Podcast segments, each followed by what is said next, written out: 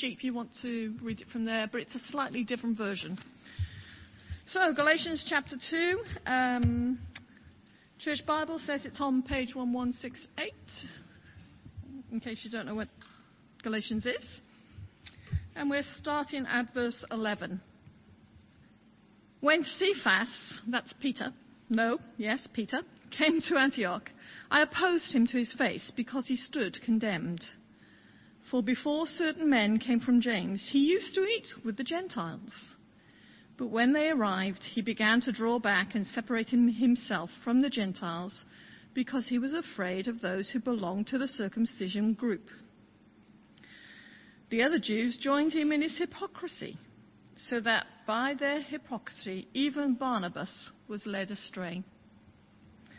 When I saw that they were not acting in line with the truth of the gospel, I said to Cephas in front of them all, You are a Jew Yet you live like a Gentile and not like a Jew. How is it then that you force Gentiles to follow Jewish customs? We who are Jews by birth and not sinful Gentiles know that a person is not justified by the works of the law, but by faith in Jesus Christ. So we too have put our faith in Christ Jesus, that we may be justified by faith in Christ and not by the works of the law, because by the works of the law no one will be justified. But if, in seeking to be justified in Christ, we Jews find ourselves also among the sinners, doesn't that mean that Christ promotes sin? Absolute, absolutely not. If I rebuild what I destroyed, then I really would be a lawbreaker. For through the law I died to the law that I might live for God. I have been crucified with Christ, and I no longer live, but Christ lives in me. The life I now live in the body, I live by faith in the Son of God, who loved me and gave himself for me. I do not set aside the grace of God, for if righteousness could be gained through the law, Christ died for nothing. Great. Well, we're going to do something slightly different this evening. We're going to uh, start off with a bit of a, a spiritual health check, uh, a spiritual uh, MOT to, to see how we're all doing. And uh, we're, we're, going to use this Bible passage that, that, Ruth has just read to us. So do keep your Bibles open as, as we think about how we are doing spiritually. You see, there's this infectious disease going round. There's this infectious disease going round. In fact, it's, it's thousands of years old and it's fatal. It's fatal. And one of the things about this disease is that the people who have it tend not to know about it. They don't know that they've got this problem. But the good news is we've got an excellent tool to help us in finding out whether we've got it and also diagnosing and fixing the problem. And that tool is God's Word. So let's pray and ask the God of the Bible to help us as we read His Word and uh, as we think about His Word and ask for, for God to help us to, to shine the light of His Scriptures onto our hearts. So let's pray. Heavenly Father, we thank you for the gift of your, your wonderful Word that is, that is living and active and sharper than a double edged sword. We pray that you would open the eyes of our hearts so that we might see you and know you better. And we ask in Jesus' name. Amen. So there's this, there's this problem. And the first thing you do with any problem at a health check is you want to begin to, to diagnose the problem.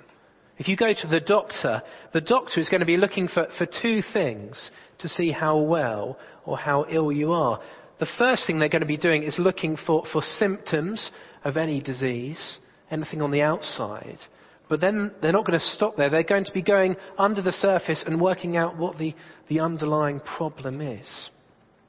So let's think about some of these, these problems on the outside, these, these outer symptoms. The first one that this passage introduces us to is the problem of hypocrisy.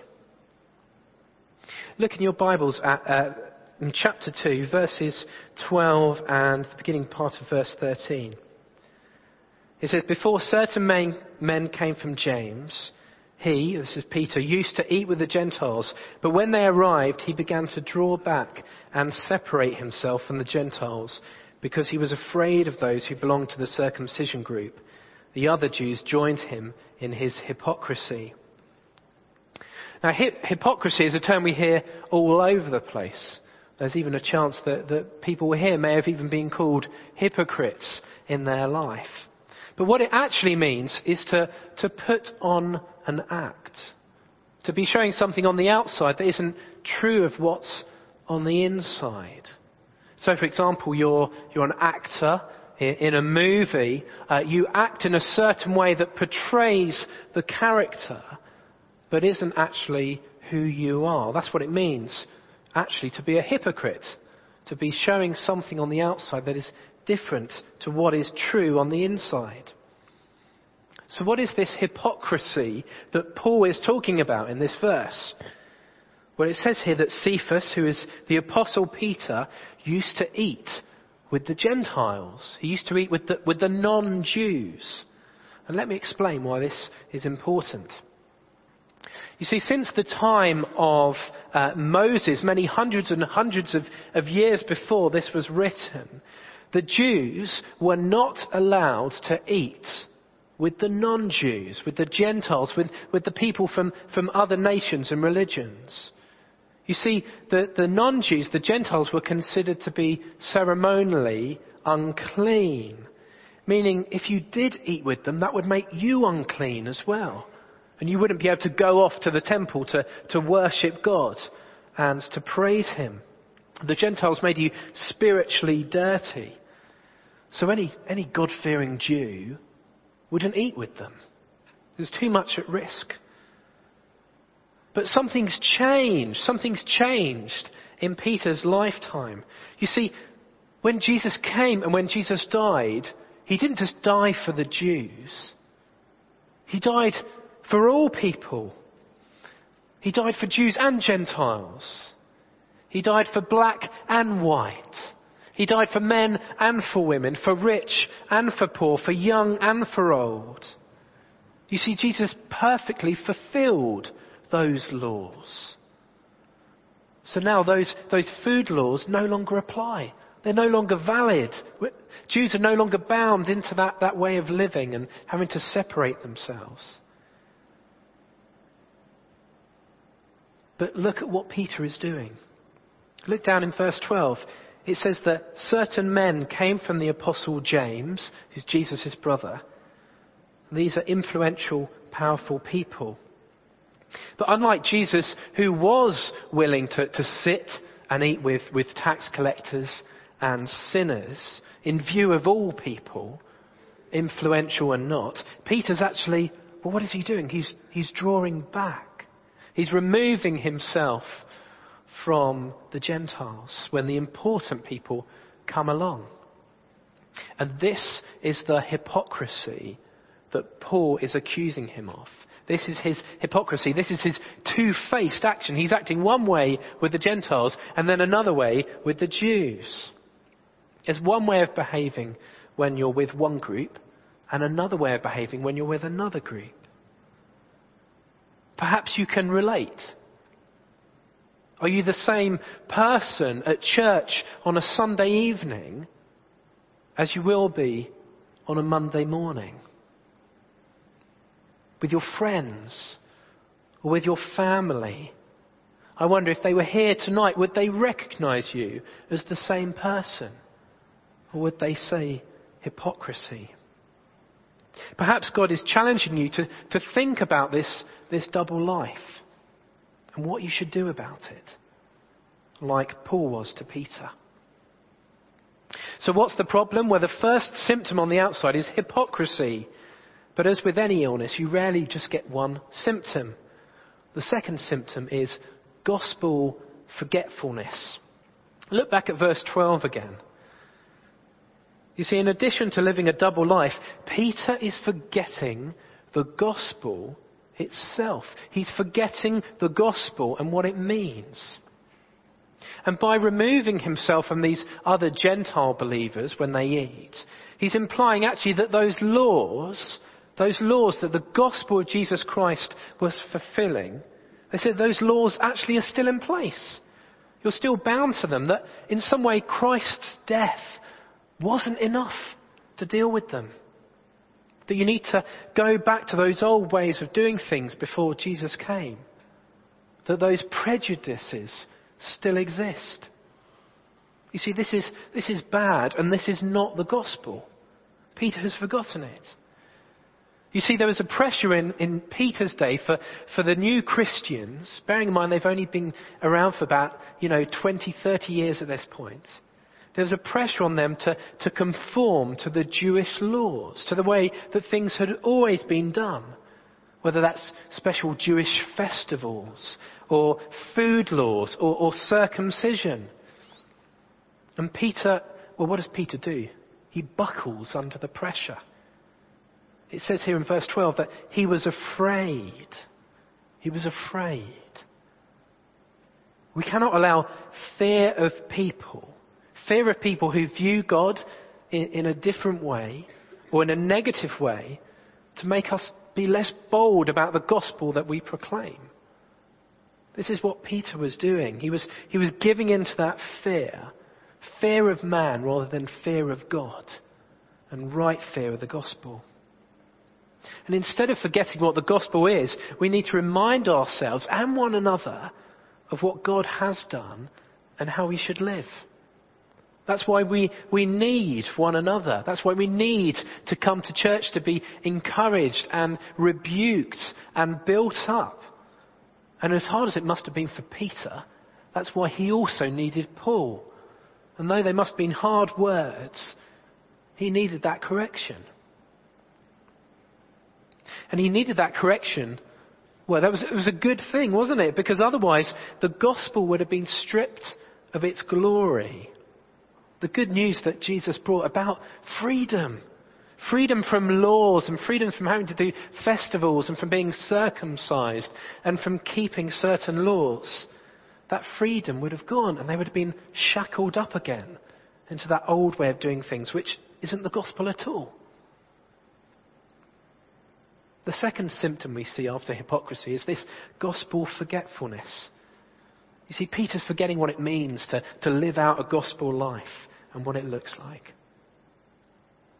The third symptom then of this disease is, well, it's that it is infectious. It's infectious. Look at verses 13 and 14 and we see that really clearly. The other Jews joined him, joined Peter in his hypocrisy so that by their hypocrisy even Barnabas was led astray. When I saw that they were not acting in line with the truth of the gospel, I said to Cephas in front of them all, You are a Jew, yet you live like a Gentile and not like a Jew. How is it then that you force Gentiles to follow Jewish customs? The reason why Paul confronts Peter and why the reason he confronts him in such a public way is because of who Peter is.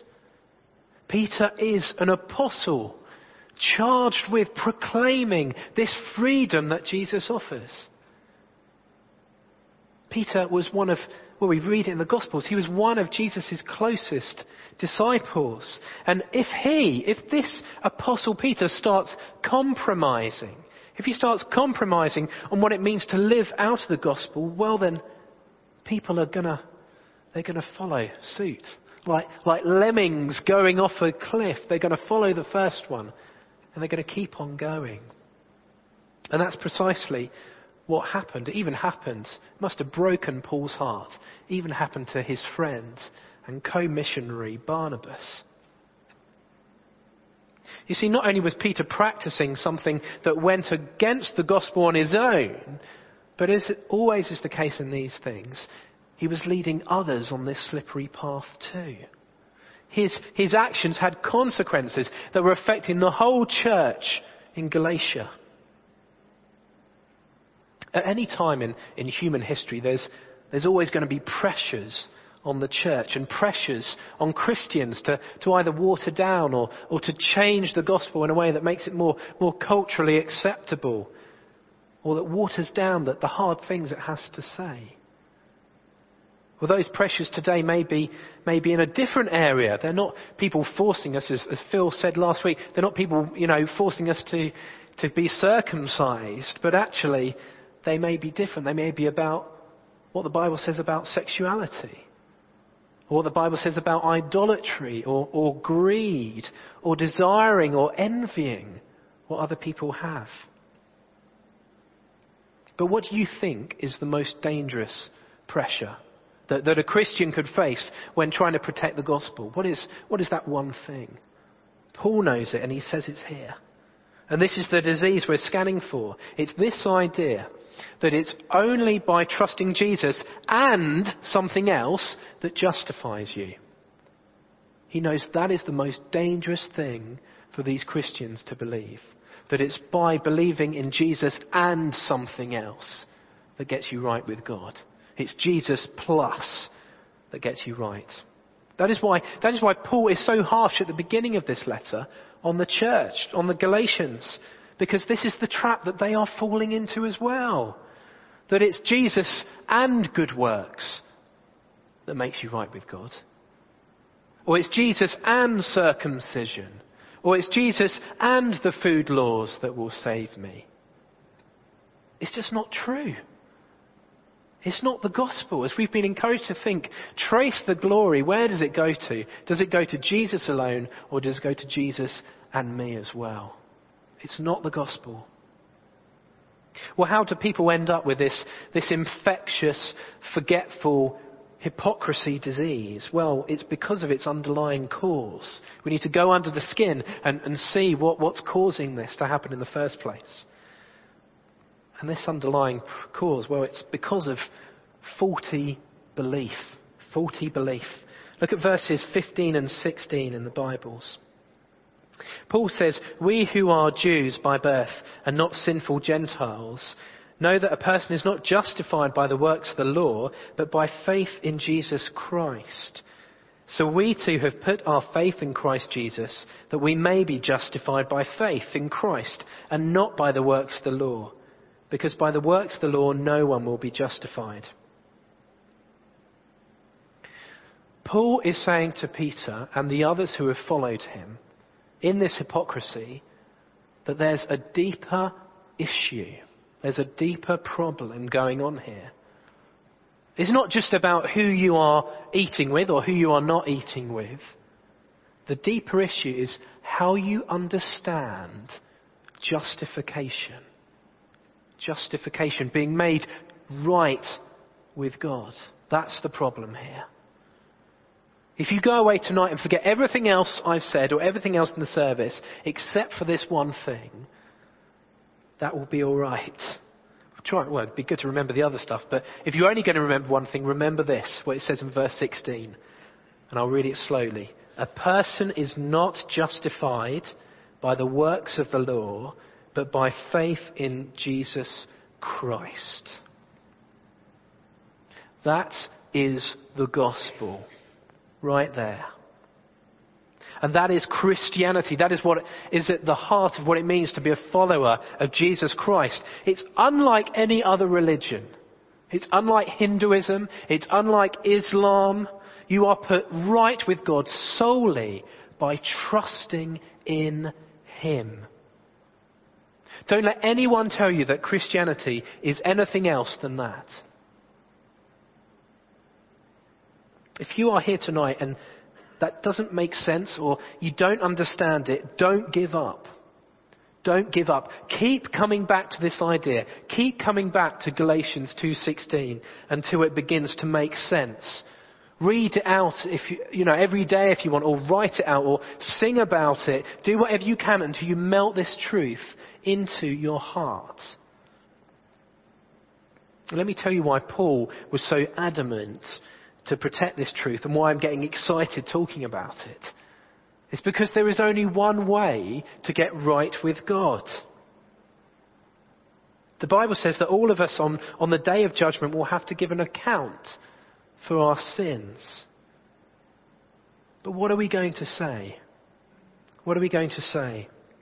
How are you going to cover up before God who sees everything your idolatry or your lust or your lying, or your anger, or your greed, or your envy, or, or whatever it is, how are you going to cover it up?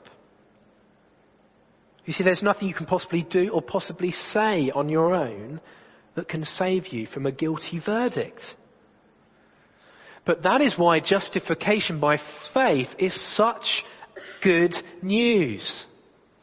God knows that you can't say or do anything on your own to, to save yourself, which is why He gives it to you. He gives it to you.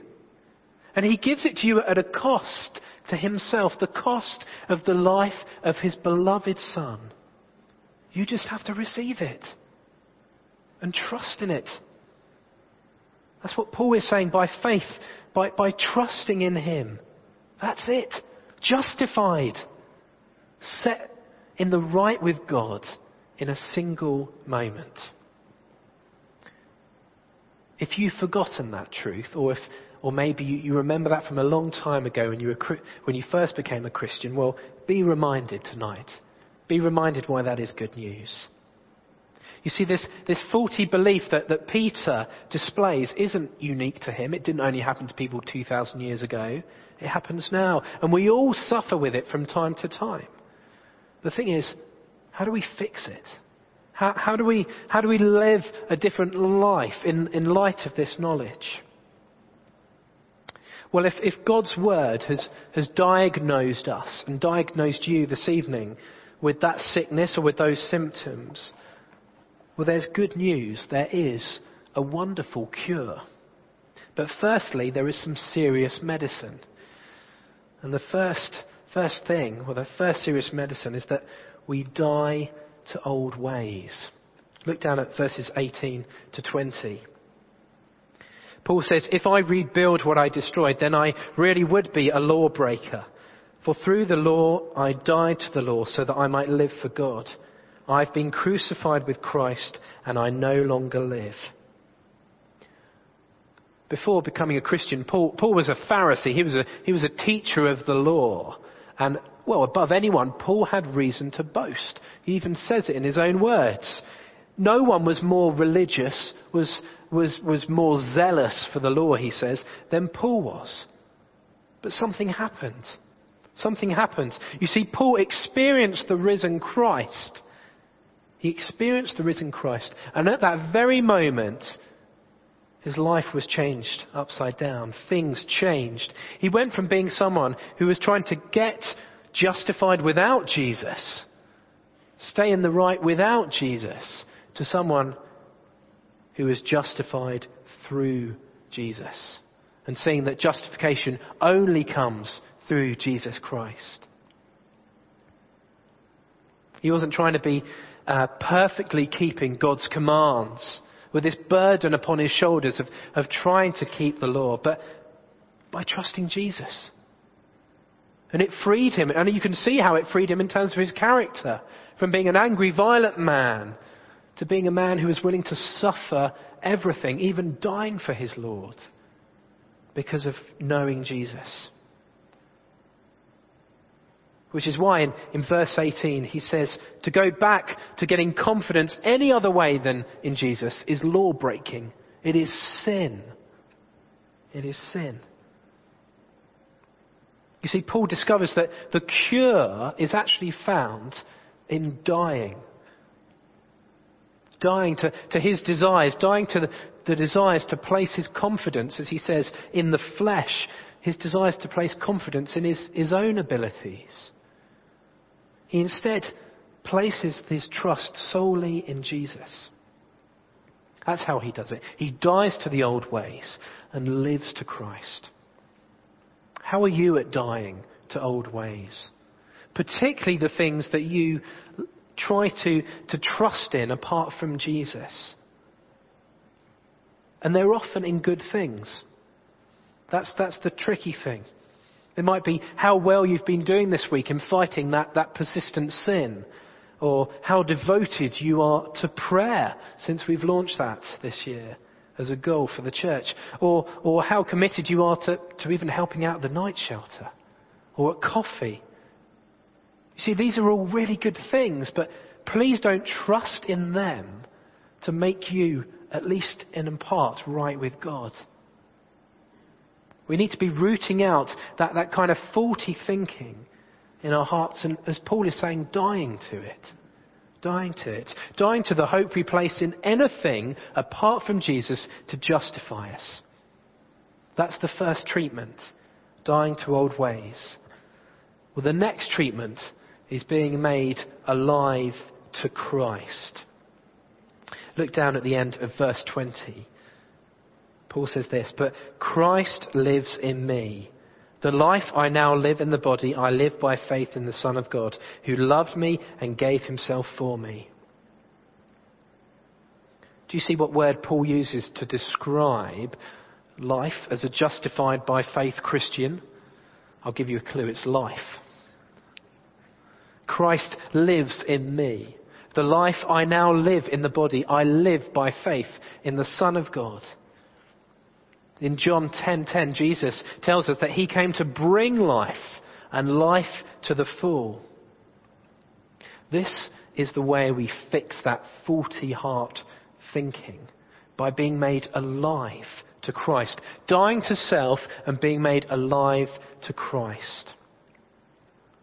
Paul is saying that, that being justified is, is a one off event done by God for you through his Son, declared perfect without any of your own efforts involved. What he then says, he doesn't stop there. What he then says is live that life. Live that life. Don't try and go back and assure yourself that you're right with God because you've had a good day today. Instead, don't even think about living a good life until you know it will not make God love you any less or it will not make you, God love you any more. He already loves you. Look at the end of, of verse 20 and, and fill your heart with these words. Paul writes, The Son of God who loved me and gave himself for me. Look at that love until your heart melts. Look at it. That as Jesus hung upon that cross, nails piercing his hands and feet, as he, as he was stranded there, gasping for breath, he is doing that out of love for you. That's how much God loves you. And if the thought of that has never broken your heart, or even brought you to tears, or, or, or, or moved you deeply, then I would suggest that you haven't got it yet. In that case, keep on looking. Keep coming back to this. Keep coming back to the scriptures until it does break your heart. Until you realize what Jesus did for you. Once and only once you see it, then live by faith in the Son of God who loved you and gave himself for you.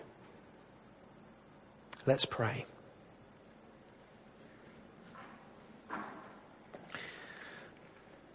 Father, thank you for this, this incredible uh, passage that, that out of a, such a, a, confrontation between the, these two apostles uh, brought around such truth for us to bask in. Father, um, if, we're, if this is news to us or if we don't quite get it, Lord, please help us to, to, to have our eyes and our hearts open more and more to, to the cost of your Son and that wonderful justification being made right with you because of Jesus. And Lord, if that's old news to us, then please break our hearts again this evening as we think about and as we worship the Lord Jesus together. In his name we pray. Amen.